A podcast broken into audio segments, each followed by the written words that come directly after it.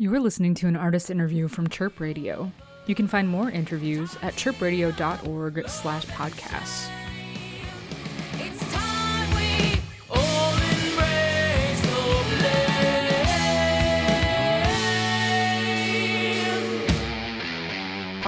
This is Mick, and you are listening to a Chirp Radio artist interview. I am on the line with Marissa and Jarrett of Screaming Females. How are you doing today, Marissa and Jarrett? I'm good. How are you? I'm doing good. Um, so you have a new album. It's called Desire Pathway. I'm wondering, with you know all the experimentation that you do as a band, you know the different influences that you are bringing into your sound. Do you ever find it limiting to play as a three-person band? And you know, conversely, what are the advantages of uh, playing as a three-person band in keeping things fresh? Um, when we first started playing as a three-piece, we had kind of evolved out of a band that had a uh, four-piece band, a band that had a keyboard player in it, and I think initially I was kind of worried about only having three people playing in the band, and I was like, oh no, how is the, how are we gonna fill out the sound? And then as we continue our career as a band, the more and more I consider just how like limitless and endless the options really are when it comes to um, kind of like the dynamics that you can entertain with just the three piece. You know, I feel like we have like a generally a pretty full sound for a three piece band, and that just came naturally, and I'm grateful for that. But then I think about kind of like um, the opposite end of that spectrum and how um, quiet or sparse arrangements can get, and I feel like that's something that we have definitely like touched upon before, but probably haven't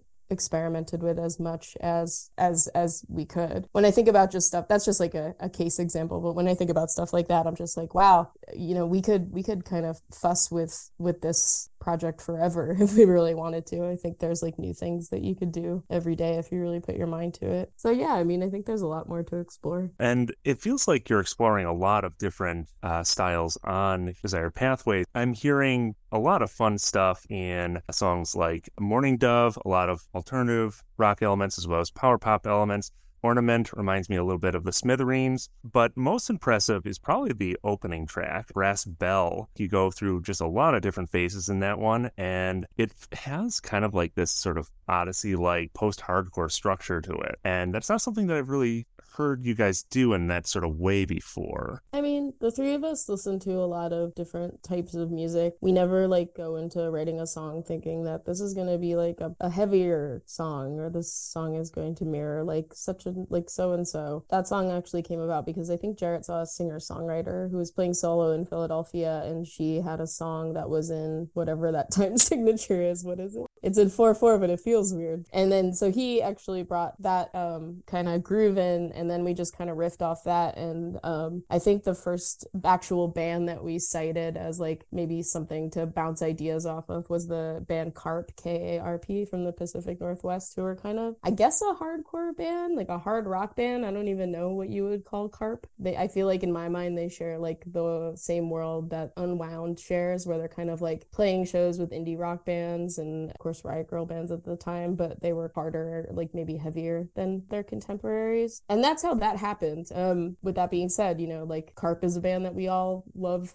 to listen to that is a heavier band, but the song itself was actually born out of Jarrett going to see a person play alone at a coffee shop in Philadelphia. So the two things really, I mean, they could be more different, but they are quite different. That's that's kind of our MO is like mm. to to do what comes naturally and then like as these things develop, yes, of course we'll talk about like our influences or what the song might remind us of because when you're working with two other people and you truly are running like having like a democratic creative process where everyone gets to chip in their two cents you're never going to get exactly what you like might absolutely desire. But the whole beauty of being in a band is that you have other people chipping in their their thoughts and opinions so that you come out with something that you never even expected you were capable of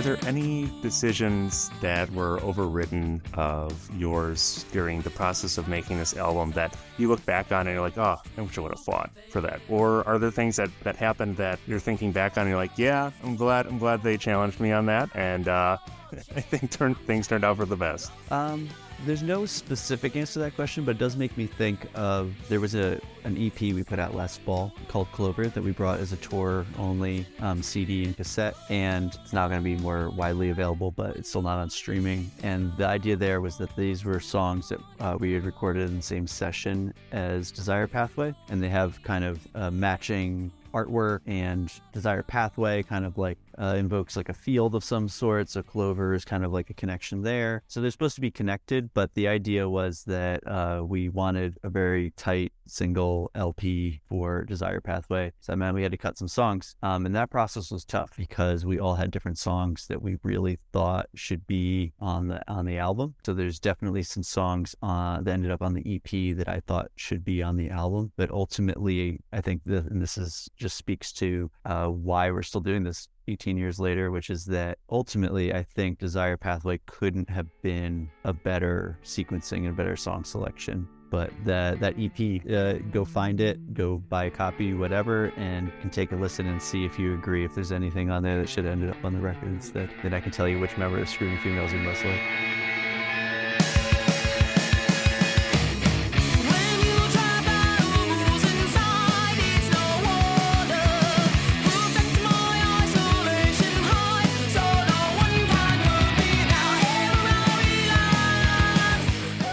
This is a good time to bring out Matt Bayles. Um, we've been working with as a producer for three years, and I am curious as to you know the story of how you got connected with uh, Matt Bayles. If you don't mind uh, rewinding to that point, because the three of you had been producing your own records for a long time, and I fell in love with those early records. Like those were those were the records that really got me into your band. And while I like the Matt Bayles period as well, he does bring a different character to the recordings. Sure. So, um, first album we worked on with Matt was uh, Rose Mountain, and after we had done Ugly and our live record, Live at the Hideout with uh, Steve Albini, we kind of took stock and said, what can we do with this next record that's going to be different than what we've done so far? Something that we had always naturally been against was having a producer. We always thought it was great to have just three of us make the decisions and then just hire somebody to record it, you know, which is essentially what we had done up until that point, uh, even with Albini, you know. So once we come up with that idea and thought about let's challenge ourselves, then we started looking into producers and we're like, man, there's a lot of genre specific producers out there and we're not incredibly genre specific band, you know. So in that process, I ended up discovering Matt Bayles's work, which obviously I knew a bunch of already. I listening to his albums and realizing which albums that he had worked on. I was like, I kind of really like the way this guy's able to deliver on a bunch of different sounds. And coincidentally, he had learned and worked a lot with Brendan O'Brien, who was like one of my favorite producers and engineers from uh, the 90s. So it actually made sense that he was from a lineage that I already really enjoyed. He had come from punk, which is something that's really important to us because it just gives you a similar grounding in like vocabulary and things. Um, and then he was able, you know, he's worked with everything from Pearl Jam to to Botch. So uh, we felt really confident in his ability to deliver sonically. So yeah, that's that's basically the story of working with Matt. And after doing the first record with him, we decided it'd be nice to go back and work with him. And then for the new one, we kind of went to him and said, uh, "What's something we could do to make this different?" And we're like, "Have you ever had a studio that you've ever like a studio you haven't recorded at that you really do want to record at?" And he mentioned Pachyderm, which is where a bunch of records were recorded. In the woods in Minnesota. Nirvana infamously recorded In Utero there, and he said he'd always wanted to go to Pachyderm, so they said, "Let's do it."